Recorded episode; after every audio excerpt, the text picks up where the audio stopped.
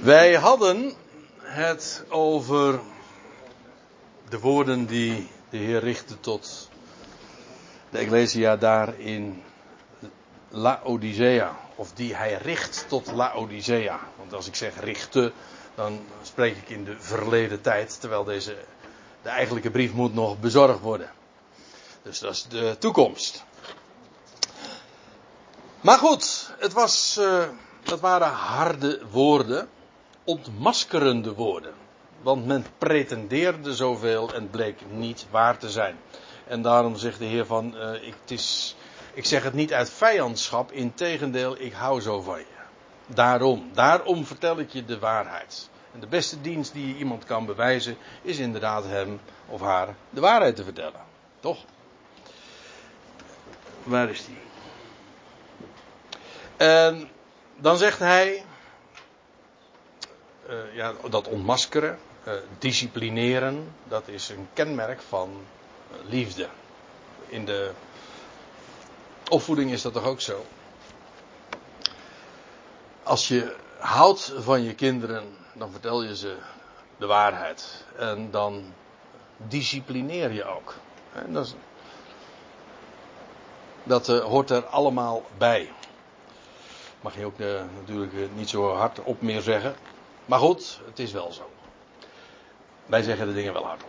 Wees dan hartstochtelijk toegewijd. En dat hartstochtelijk toegewijd, dat is uh, precies waar het aan ontbrak. Men was een beetje lauw. Een, een beetje koud. Niet een beetje lauw, men was heel erg lauw. Een beetje koud en een beetje heet. Ja. Maar wees nou hartstochtelijk toegewijd. Niet een beetje, maar 100%. Ga ervoor. Ja. Dan is er ook wat. Dan is er ook wat aan je leven. Dan heeft je leven ook waarde. Anders is je leven gewoon inderdaad flauw. He? Heeft, he, heeft een ander er ook trouwens geen bal aan. Dat is alleen maar wanneer er volop gaat. En uh, oké, je valt op. Dat is waar. Want je bent anders dan de anderen. Maar je moet er toch ook niet aan denken. Te zijn zoals iedereen is. Wees dan hartstochtelijk toegewijd en bezin je. Niet, het woord is hier niet bekeer je of omkeren. Het woord is metanoia. En dat betekent eigenlijk letterlijk omdenken. Nadenken. Maar in ieder geval de denkzin wordt aangesproken. De waarheid wordt verteld. En wat verplicht de waarheid je te doen? En dat is je te bezinnen. De, zinnen heeft ook te maken met bezinnen. En dingen overwegen. Overwe je weegt ze en je weegt ze nog eens een keer over. Dat is overwegen. En dat, dat is wat het is. En het gewicht bepalen. Wees dan hartstochtelijk toegewijd. Bezin je. Neem waar. Ik sta aan de deur. En ik klop. Dat moet toch ook uh, tot uh, hen gesproken hebben. Dat uh, ze dachten rijk te zijn. En wat blijkt? De Heer staat buiten aan de deur. Deze tekst wordt heel dikwijls trouwens gebruikt in de protestantse wereld als evangelisatietekst. Ik sta aan de deur en ik klop aan de deur van je hart is dan het idee. En dat mag je natuurlijk allemaal wel zo toepassen, maar eh, gewoon als je leest wat er staat, dan gaat het hier helemaal niet over, over de deur van je hart, maar er wordt hier uh, een ecclesia aangesproken. En de Heer zegt, ik sta aan de deur, dat wil zeggen, ik sta buiten. En ik klop om binnen te komen. Dat wil zeggen, ik ben niet binnen, ik, ik ben niet in jullie midden.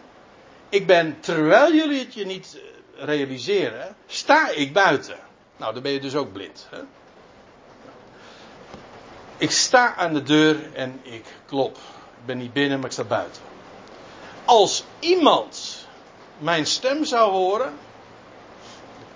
er klopt nog veel meer, hè? Nou, dat is niet meer, dat tikt iemand.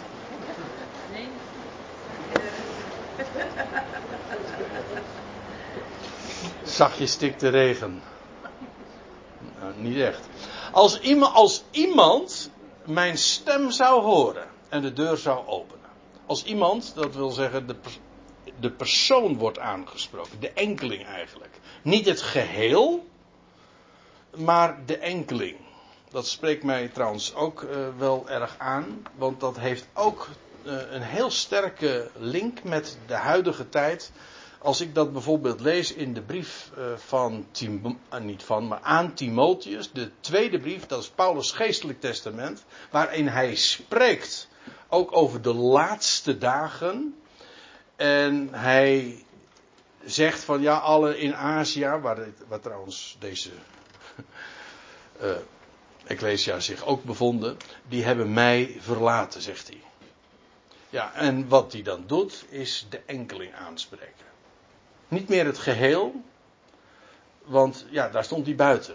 En hij, hij, waarschuwt trouwens in de brief aan Timotheus ook van, ja, er komt een tijd, en dan heeft hij het over die laatste dagen, dat men de gezonde leer, dat men de gezonde leer niet meer zal verdragen. Dan heeft hij dus niet over, over de religieuze wereld in het algemeen, dan heeft hij het over de christelijke wereld. Waar men ooit de, de gezonde leer nog kende, of had ontvangen, maar die men zelfs niet eens meer verdroeg. Of hij, nee, wat hij zegt is, en voorzegt is, er komt een tijd, dat zegt hij al tegen Timotheus. En dat is ook al heel spoedig waar geworden.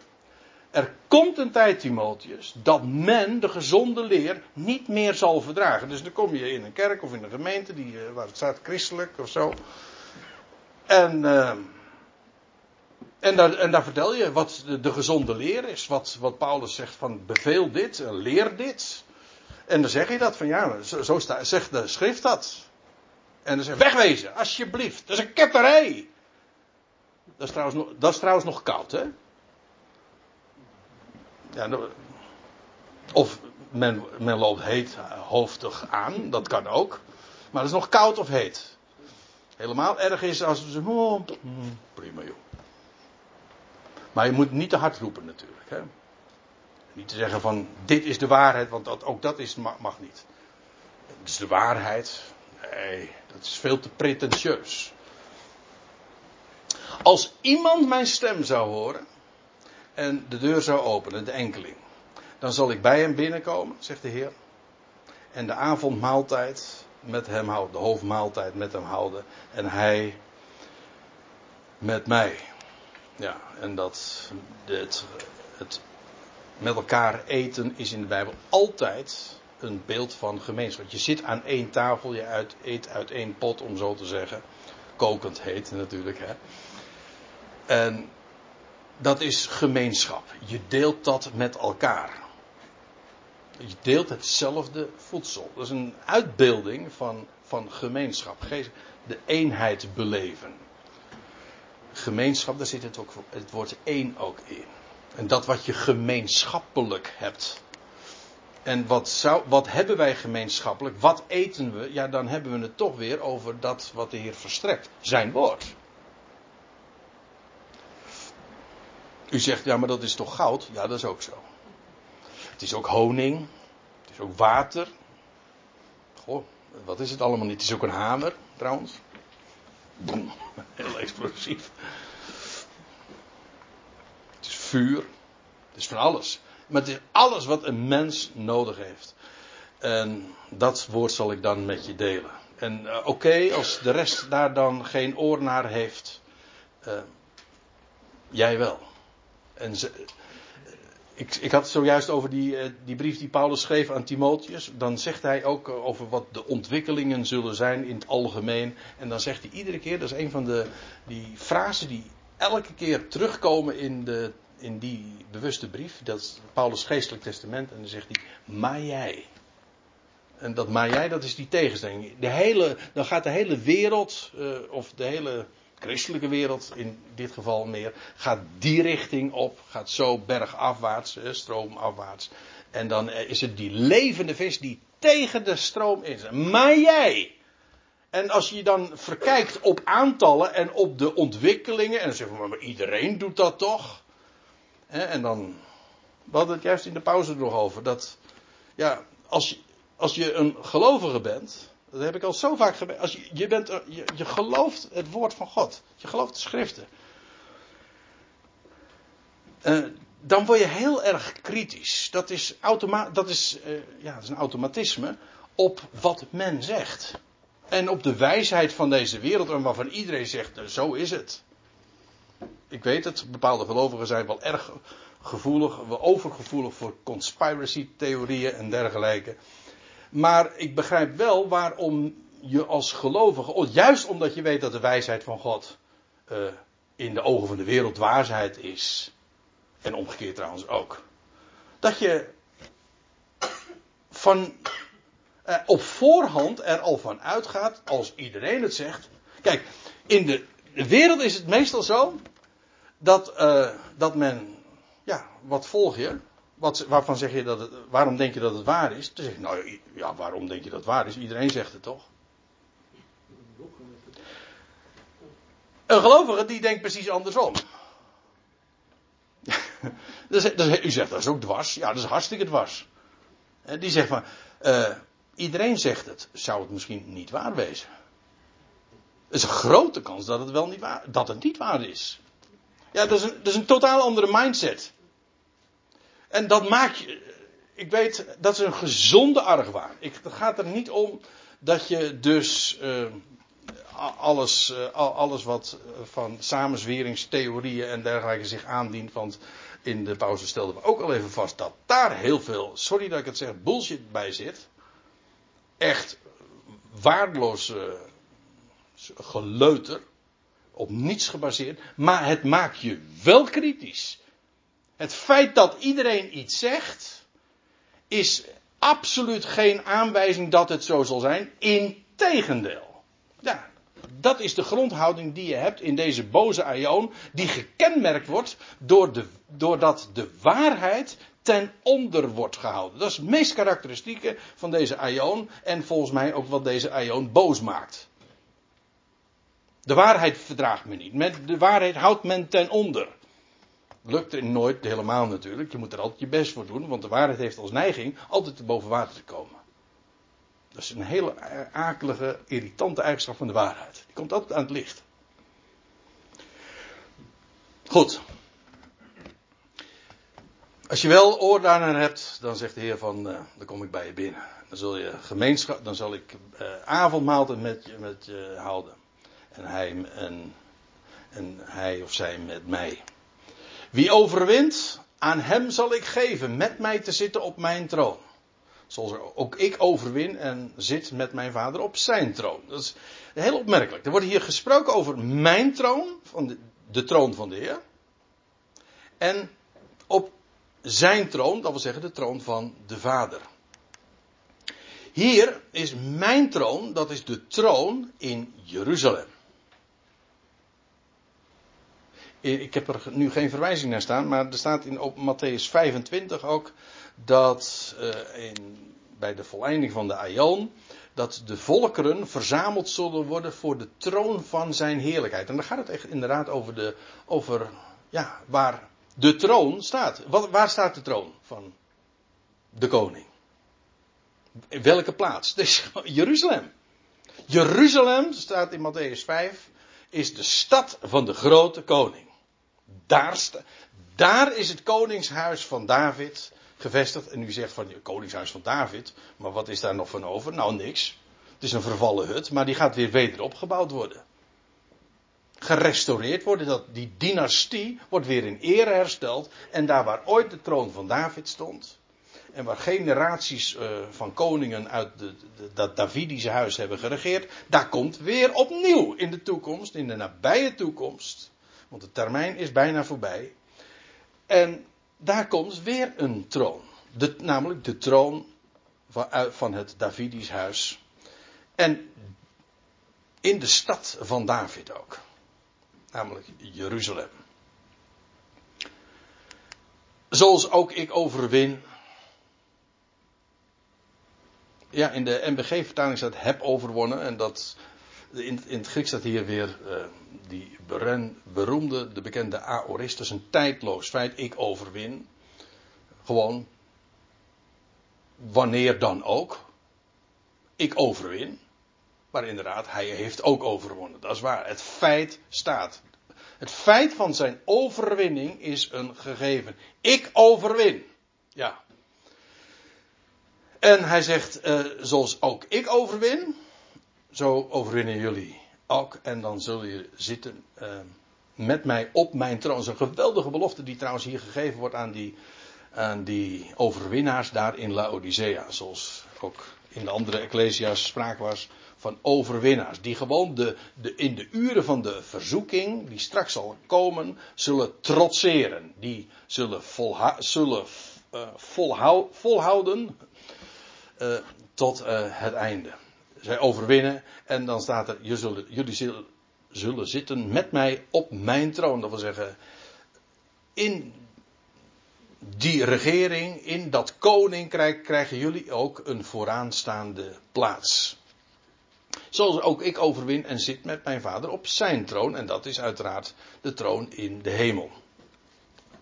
Dat is opmerkelijk, hè? Deze twee uh, tronen. Ook dat is weer zoiets. In de christelijke traditie kent men dat niet.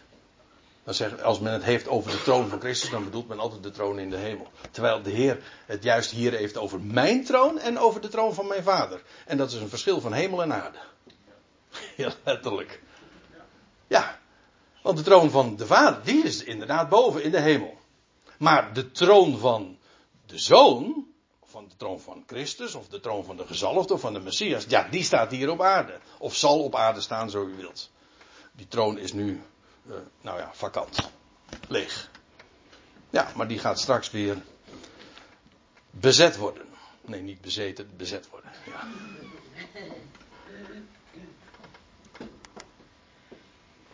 Wie een oor heeft, en nou eindigt het, de, ook deze zevende brief weer met deze woorden. Die we al nou zes keer tegen zijn gekomen. Wie een oor heeft, laat hem horen. En dat vind ik hier trouwens nog uh, heel indringend. Hè? Je hebt een oor, ja, daar komt het dan langs. Ja, maar het gaat erom dat je hoort. Dat het niet alleen maar oppervlakkig zomaar tot je komt. Nee, dat je het ook uh, hoort, dat je er naar luistert. En dat betekent dat het doordringt in het oor. En eigenlijk dus naar de binnenkant, naar het hart, naar het centrum. Want daar hoort het woord. Hè.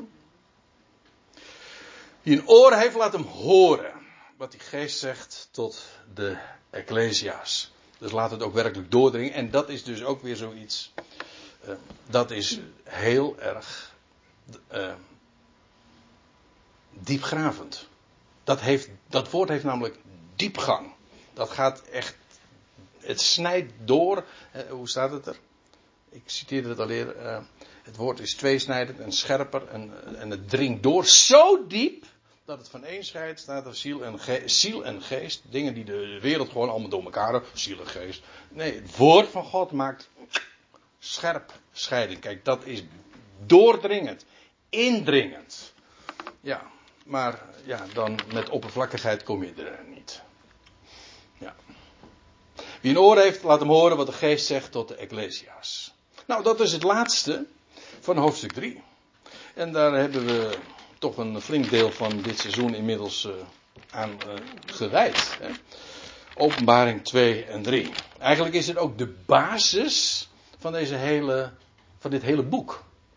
De, omdat deze zeven Ecclesia's zeg maar de context zijn uh, waarin dit alles plaatsvindt. Of anders gezegd, deze zeven Ecclesia's die worden gewapend, eh, worden met het woord begiftigd, wat ze nodig hebben, juist in die dag die in de, het vervolg van het boek beschreven en besproken wordt. Na deze dingen nam ik waar en zie. Deze dingen, ja, dat is dus eh, het hele voorgaande, het eerste visioen. Eigenlijk de verschijning van de zoon van de mens, de Ben Adam in hoofdstuk 1. Maar ook het uh, dictaat wat hij gaf aan uh, Johannes om zo te schrijven aan de zeven Ecclesia's. En dat was in hoofdstuk 2 en 3. Na deze dingen nam ik waar en zie. Een geopende deur in de hemel. Je zou daar zelfs een, uh, een uitroepteken kunnen zetten. Wat zie ik? Een geopende deur in de hemel. Een deur, eh, ja, is sowieso. Bij ons is een deur vaak een afsluiting. Maar in de Bijbel is de gedachte van een deur juist dat van een opening. Waar je doorheen kunt gaan. Hè? Door hè? heen kunt gaan. Vandaar ook een doorgang en een opening. Een geopende deur is eigenlijk een, eh, een pleonasme dan. Want een deur is juist dat wat open is. Waar je doorheen kunt gaan. Ik zag een geopende deur in de hemel. En de eerste stem die ik hoorde als van een bezuin sprak met mij. Met andere woorden, eh, eerder sprak een stem met mij en die spreekt nu opnieuw weer met mij. Het is diezelfde stem en die associeerde Johannes toen met een bazuin. We hebben dat gelezen in hoofdstuk 1 vers 10 waar staat en ik kwam, dat was het begin eigenlijk van het boek. Na de inleiding, de aanhef, de adressering, de schrijver, wordt dan lees je in hoofdstuk 1, vers 10. Ik kwam in geest in de dag van de Heer. Dus Johannes wordt niet fysiek, maar in geestelijk opzicht werd hij als het ware getransporteerd naar een hele andere tijd, die tot op de dag van vandaag nog toekomstig is. Inmiddels zijn we wel 2000 jaar dichterbij, dat wel. Maar hij kwam in geest in de dag van de Heer. Dus die beroemde profetische dag. En dan zegt hij, en het eerste wat hij dan zegt, en ik hoorde achter mij een stem luid als een bazuin. Nou, en hier zegt uh, hij, ik, ik neem nu hetzelfde waar. Er is een geopen, hij zegt, ik nam een geopende deur waar in de hemel, met andere woorden, een plek waar, ik, waar je doorheen kunt gaan. En waar hij ook daadwerkelijk doorheen zal gaan. En hij hoort een stem en die spreekt met hem en die heeft diezelfde bazuinklank als uh, die eerder aan de orde kwam. Waar dus het visioen mee begon. Dit koppelt trouwens ook het, dit visioen met wat we nu gaan krijgen. Dus gewoon een vervolg, deel 2 zeg maar. De eerste stem die ik hoorde als van een bezuin, die sprak met mij zeggende, Kom hierheen omhoog en ik zal je tonen de dingen die moeten geschieden na deze dingen. En ja, wanneer zullen ze moeten geschieden? Ja, dat is dus in die dag van de Heer. En ze moet, let op trouwens dat het er zo staat, het moet geschieden. Het is noodzakelijk. Het is niet optioneel.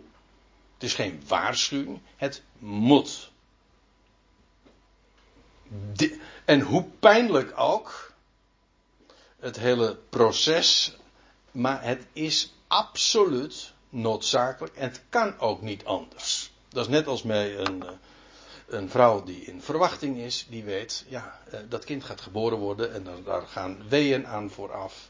En de geboorte en hoe pijnlijk ook. Maar dat moet gebeuren. Dat is trouwens toch, ondanks dat, is blijde verwachting. Toch? En dat geldt hier ook. Dan niet voor een baring, maar een openbaring. Hm? En die moeten geschieden, en namelijk na deze dingen. En onmiddellijk kwam ik in de geest. Kwam ik in de geest. Zo moet ik eigenlijk zeggen. En zie, want kijk, eh, de oproep was: eh, kom hierheen omhoog. Ja, maar wacht even, hoe, hoe gaat dat dan? Je bent een mens. En, en dan, en nou kom ik te woorden, kom hierheen omhoog, ik zal je tonen, ik laat je de dingen zien, want alles wordt in dit boek openbaar, hè, komt tevoorschijn. De apocalyps, de onthulling, de doek gaat open. Al, ik zal je tonen, en dan staat er, onmiddellijk kwam ik in de geest. Met andere woorden, het woord werd meteen waar. Letterlijk staat er, en onmiddellijk werd ik in geest. Dat wil zeggen, uh, het woord om omhoog te komen, werd onmiddellijk waar. Het, het, het, het werd aan hem voltrokken. En dan niet fysiek, maar in geest. Zoals hij ook in geest in de dag van de Heer kwam. Staat er hier, in geest kwam ik inderdaad omhoog. En nu uh, is uh, het idee niet zozeer dat hij een tijdreis maakt, maar een, een, een, een reis van aarde naar de hemel. En hij via die geopende deur uh, kwam hij daar. Onmiddellijk, meteen. En zie, een troon werd gesteld in de hemel. Dat is leuk. Ik heb. Leuk, ja. dus uh, je hoort. Als je eenmaal. als je spreekt. Spreek je niet alleen maar tot anderen, je spreekt tot jezelf.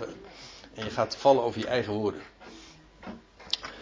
Ja, een, een troon werd gesteld in de hemel. Als je dat woord troon opzoekt in het Grieks, en dat hoef je nu niet meer in een concordantie het allemaal te tellen. Dat gaat allemaal via de computer, hè, dat grote gemak. En het komt 62 keer voor. En een aantal keer in Matthäus, u ziet het in Lucas drie keer, in Handelingen twee keer. En dan, in Colossense één keer, in Hebreeën vier keer. En Openbaring 47 keer. Van, van de 62 keer komt het uh, 47 keer voor in het boek de Openbaring. Dat is dus absoluut de kampioen. Dus uh, het boek Openbaring is het boek van de troon. Echt. Wat eigenlijk, als je de inhoud kent, ook niet hoeft te verbazen, want alles gaat daar om de troon. Ja, om de heerschappij. Ja, we hadden het net over de troon in de hemel.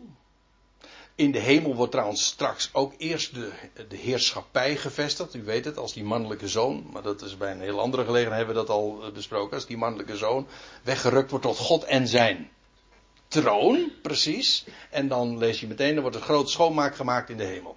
Eerst, dus wordt, het koninkrijk wordt gevestigd in de hemel en vervolgens uh, op de aarde. En dan vanuit de aarde, eh, op de aarde eerst in Israël en vervolgens onder de volkerenwereld. Maar de heerschappij wordt gevestigd. De troon wordt daar vanaf de troon vestigt de zoon en breidt hij de zoon ook zijn uh, heerschappij uit. Dat is een heel uh, ja, geweldig fe fenomeen wat je dat in het boek Openbaring ziet. Het is het boek van de troon. En je zou het troon ook nog als een anagram kunnen zien van toren. En dan zou je zeggen van ja, hé, hey, maar dat is het boek Openbaring toch ook wel, hè? Ja, dat is waar. Maar feitelijk, die, het is ook het boek van de toren, maar die toren is alleen maar dienstbaar aan het vestigen van de heerschappij, van de troon. Ja. En uh, de vaststelling trouwens dat daar een troon is, en dat daar op die troon ook iemand zit. Ook dat is niet geheel onbelangrijk. Ja, dat, is, dat lijkt mij heel goed bericht. Ik bedoel, de, het wereldgebeuren, dat is maar niet zo van, nou ja, uh, een Big Bang en het gaat uh, zomaar toevalligerwijs op een bepaalde manier. Maar dat ook anders kunnen gaan. Nee, het is, daar is beleid. Er, is een, er wordt geregeerd.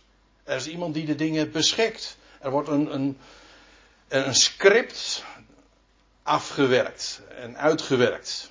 Trouwens, dat is het volgende hoofdstuk, hè, openbaring 5, over die boekrol. En die boekrol moet geopend worden. Ja, en dat gaat ook gebeuren. En er zat iemand op die troon, en wie diegene is, ja, dat is niet uh, zo moeilijk. Want kijk het maar eventjes uh, na. Maar dan zijn we inmiddels aan het einde van het boek, van, pardon, van het hoofdstuk. Dan staat er degene die op die troon zit, dat is niemand minder dan de Heer God Almachtig. Namelijk de schepper van alle dingen. Hij is degene die op die troon zit en waar het eigenlijk allemaal ook begint. Mag ik een lastige vraag stellen? Nou, zeg het eens. Als ik, als ik die lastige vraag kan beantwoorden, heb ik er geen moeite mee. Die, die, hij ziet iemand op een troon zitten die, die niet zichtbaar is. Ja. Hoe kan dat? En, en er is een troon waar iemand op zit, maar die heeft geen fysieke vorm. Hoe zit dat? Ja. Dat is een. Vraag. ja. Maar ik heb er, daar heb ik er nog wel een paar voor. Nee, het is, nee, nee niet een, het is niet een wedervraag. Maar ik, het is wel zo. Kijk, eh, als je dit, boek, eh, dit hoofdstuk leest en ook het, eh, en het hoofdstuk wat daarop volgt, dan eh, is het allemaal eh, symboliek.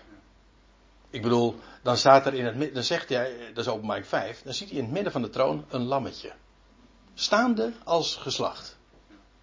En, en dan kijkt hij. En wat blijkt dat, wie blijkt dat lammetje te zijn? Dat is de leeuw van Juda. Ja. Uh, het moet toch duidelijk zijn, dat is allemaal beeldspraak. En in al die gevallen is die beeldspraak ook veelzeggend. Het is niet zomaar een symbool. Nee, het, het, is een lammetje. Waarom? Omdat het gaat over een lammetje dat geslacht is. Dat als een lammetje geslacht is. En die ook als een leeuw, namelijk de leeuw van Juda, zal gaan optreden. Ja, maar we zullen het straks ook nog zien. Nee, niet vanavond meer. Maar uh, de volgende keer, dat is de laatste keer dan uh, van dit seizoen. Als we het hebben over de vier levende wezens. De vier dieren. Ik, zal u, kan nu alvast verklappen. Dat is echt symboliek hoor. Absoluut symboliek. Uh, de 24 oudste trouwens ook. En waarom het 24 oudste zijn. En waarom het vier dieren of levende wezens zijn. En waarom dat ene levende wezen er dan uitziet als een leeuw. En de andere als een rund. En het andere als een mens. En het andere als een adelaar. Ja, uh, dat, dat, zijn, dat zijn hele werelden. Ik bedoel, maar eventjes uh, nu terugkomend op jouw vraag. Wat ik nu aangeef is, ja, het is symboliek. Oké, dat is één ding. Maar het is ook zo dat de God, die wordt gezien. En namelijk in zijn icoon in zijn. Hij is het icoon, de uitdrukking, de expressie. Dus logos trouwens ook. Uh, van God. Hij is beeld van God, de onzienlijke. En als God gezien wordt, dan is dat per definitie in zijn icoon. Dat kan niet anders, want hij zelf is de onzienlijke God. En ik denk dat dat hier trouwens ook het geval is. Waarna je natuurlijk kan vragen van ja, maar hoe zit Maar dat, dat is trouwens een vraag die we in hoofdstuk 5 aan de orde zullen zien. Want dan staat er van en ik, dat lammetje krijgt uit de hand van degene die op de troon zit, dat, dat boekrolletje. Hoe kan dat dan? Dus uh, de vragen die stapelen zich natuurlijk op. Maar laten we nu al in ieder geval eventjes dit vaststellen. Uh, wat Johannes te zien krijgt, is, uh, ja, is inderdaad symboliek. Ik moet er trouwens ook bij zeggen, het zou natuurlijk zomaar kunnen dat Johannes de dingen op die wijze ook uitdrukt. Gewoon omdat andere taal ook hier in aardstermen niet volstaat. Nou, maar goed, als je naar bijvoorbeeld Daniel kijkt, dan kun je natuurlijk verplaatsen vandaag. Dus het, van wat hij daar ziet, dat is natuurlijk wel. Ook die, die, de, die oude vandaag bedoel je ook in openbaring 7? Nee, van Dan, als je naar Daniel kijkt, Daniel ziet ook ja. En Ezekiel ook trouwens. Ja, en de, want die, Ezekiel, die visioenen in Ezekiel, ook met die gerubs. En uh, die de, de, de troon van God dragen. Ja, dat komt hier allemaal terug. Komt allemaal in terug. Dus het sluit direct aan op de profetieën van Daniel en Ezekiel. Maar dat zullen we natuurlijk nog. Uh, we hebben het al wel gezien, maar uh, in de komende hoofdstukken tot en met 22. Het, het wemelt honderden, echt ongelogen. Ik, ik, ik, meen dat er zo al 600 uh, keer gerefereerd wordt in, het, in die 22 hoofdstukken. Dat is een hoop hoor. Aan gewoon allemaal plaatsen in de, ja, in de Hebreeuwse geschriften. Dus het is volledig uh, gebaseerd op de, de Tenach en op de, wat de Israëls profeten hebben voorzegd. En dat geldt ook hier dus, zeker. En degene die erop zat, ja, die, die erop uh, aan het zitten is, eigenlijk staat er in de tegenwoordige tijd, was in aanzien gelijk steen, maar niet, geen, niet zomaar steen. Ook hier zie je trouwens weer. Hè. Meteen wordt beeldspraak ingevoerd.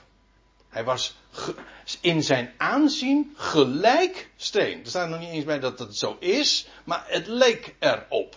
Als ik een woord daarvoor moet kiezen, eventjes zo, zo geformuleerd, zou, zegt Johannes dan, nou dan was zijn aanzien gelijk steen, namelijk jaspis en sardius.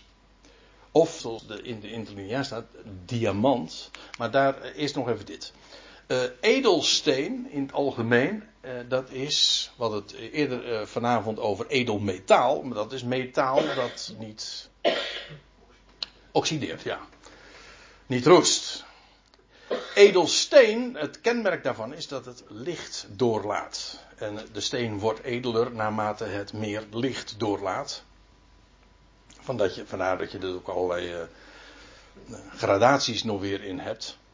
Maar die edelstenen die hier worden genoemd, die worden ook vermeld later in het boek.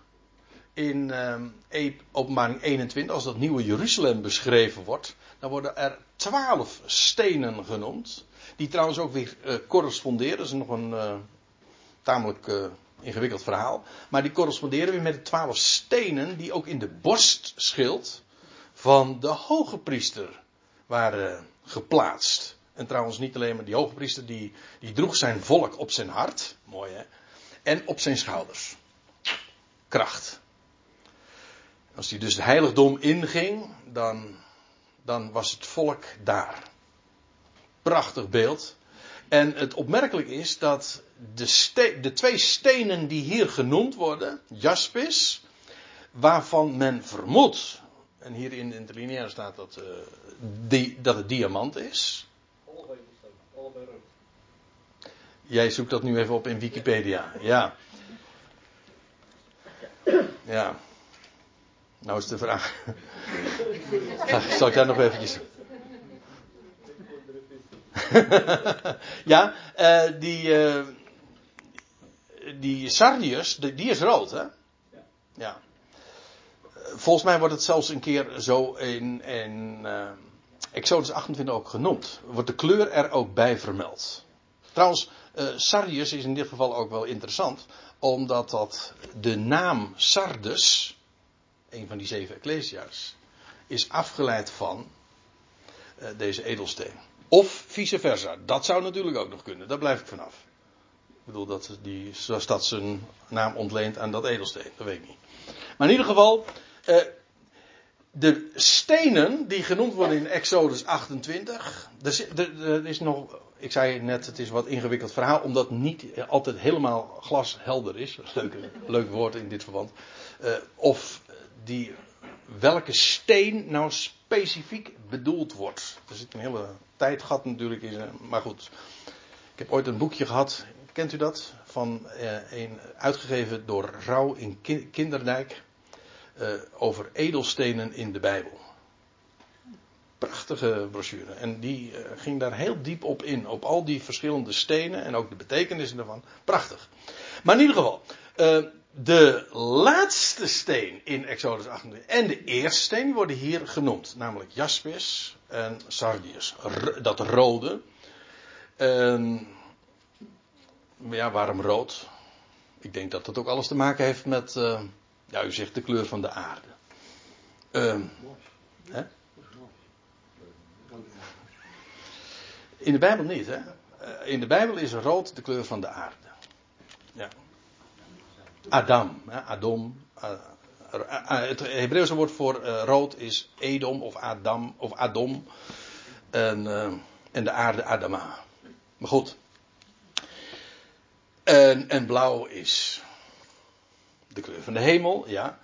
Maar rood is trouwens ook natuurlijk het de kleur bij uitstek van, ja, van bloed. En dat kun je trouwens ook op verschillende manieren opvatten. Het boek Openbaring is bloederig in die zin. Bloedrood. En uh, rood ook van al het bloed wat daar spat. Wat is dat rood aan uw klederen? Wie is het die daar van Edom komt? Met bloed besprengde klederen van Bosra. Ja, u zegt, wat zit je nou weer te oreren? Maar dat zijn, is een citaat uit Jezaja 63. Ja. Rood. Rood natuurlijk ook de kleur weer van dat lammetje dat geslacht is. Nou ja, allemaal. Uh, dat is wat Johannes ziet, die twee edelstenen. En een regenboog rondom de troon in aanzien gelijk smaragd. Nou, daar moeten we het maar even bij laten. Die, uh, nog even dit, over die regenboog. In het Grieks is dat trouwens iris. En dat kennen wij natuurlijk als een deel van het oog. Maar dat heet van oudsher het regenboogvlies. Ja. Dat is de iris. En het is uh, ook uh, wel leuk. Ja. Uh, dat woord, iris, dat komt van een Grieks werkwoord en dat is spreken. En vandaar ook de gedachte van een boodschap. En in de Griekse mythologie is Iris ook de naam van een godin. Niet dat ik daar nou zoveel van weet, maar dat kun je zo opzoeken. Is de naam van een godin. En wat, je kunt natuurlijk gewoon voorspellen wat, die, wat haar functie was. Ze was een boodschapster. Want dat is namelijk wat haar naam uh, betekent. Of in ieder geval waar haar naam van afgeleid is, van dat werkwoord. En natuurlijk uh, is die regenboog hier. Ja, als hij, degene die op die troon zit, hè, was gelijk edelsteen, nou jasper, sardius, en een regenboog rond, en, hij, wat er staat, en er was een regenboog rondom de troon. Ja, de regenboog van oudsher herinnert al aan Gods trouw, aan de schepping. Die schepping, die heeft een belofte van God meegekregen. En daar houdt God zich aan. En altijd weer, als daar de zon schijnt en tegelijkertijd regent, dan verschijnt die boog in de hemel. Nou, dat is waar die regenboog voor staat. Ro, een, een, boog rondom de troon, in aanzien gelijk smaragd. Dat klinkt, wat vreemd trouwens, want smaragd dat is uh, deze steen. Groen. Smaragdgroen, vandaar ook. Hè. Ja, je hebt ook de gordel van smaragd. Dus trouwens ook uh, die gordel van smaragd. Dat was ook omdat vanwege de groene kleur. Groen is in de Bijbel altijd de kleur van, ja, van leven. Toch? Van, en trouwens, niet alleen in de Bijbel is dat de kleur van leven, maar ook gewoon in het gangbare spraakgebruik. En van jonkheid. Als je ontgroent, dat kan ook nog. Ja, dan uh, ben je geen groentje meer. Maar het is altijd een kleur van jeugdigheid, van groen. En uh, hoe dat trouwens hier kan. Ik zag een regenboog rondom de troon. In aanzien gelijk smaragd, dat is groen. Maar hoe kan dat dan? Uh, ik denk het idee is dat die regenboog hier gewoon een soort zo'n halo is. Zo'n uh, zo'n lichteffect. Een soort stralenkrans. van groen dus. En dat zag Johannes dan rondom de troon. En hij ziet nog veel meer rondom die troon. En uit de troon en op de troon en in de troon. Uh, Zo'n beetje alle voorzetsels die je maar kunt bedenken worden in verband met de troon gebruikt. Ook al in dit hoofdstuk. Maar daar komen we later nog over te spreken. Het is hoog tijd om nu af te sluiten, want ik zie dat het inmiddels tien uur is. We zijn bij de troon in ieder geval uitgekomen en dat lijkt me een hele mooie plaats ook om. Uh, deze avond af te sluiten.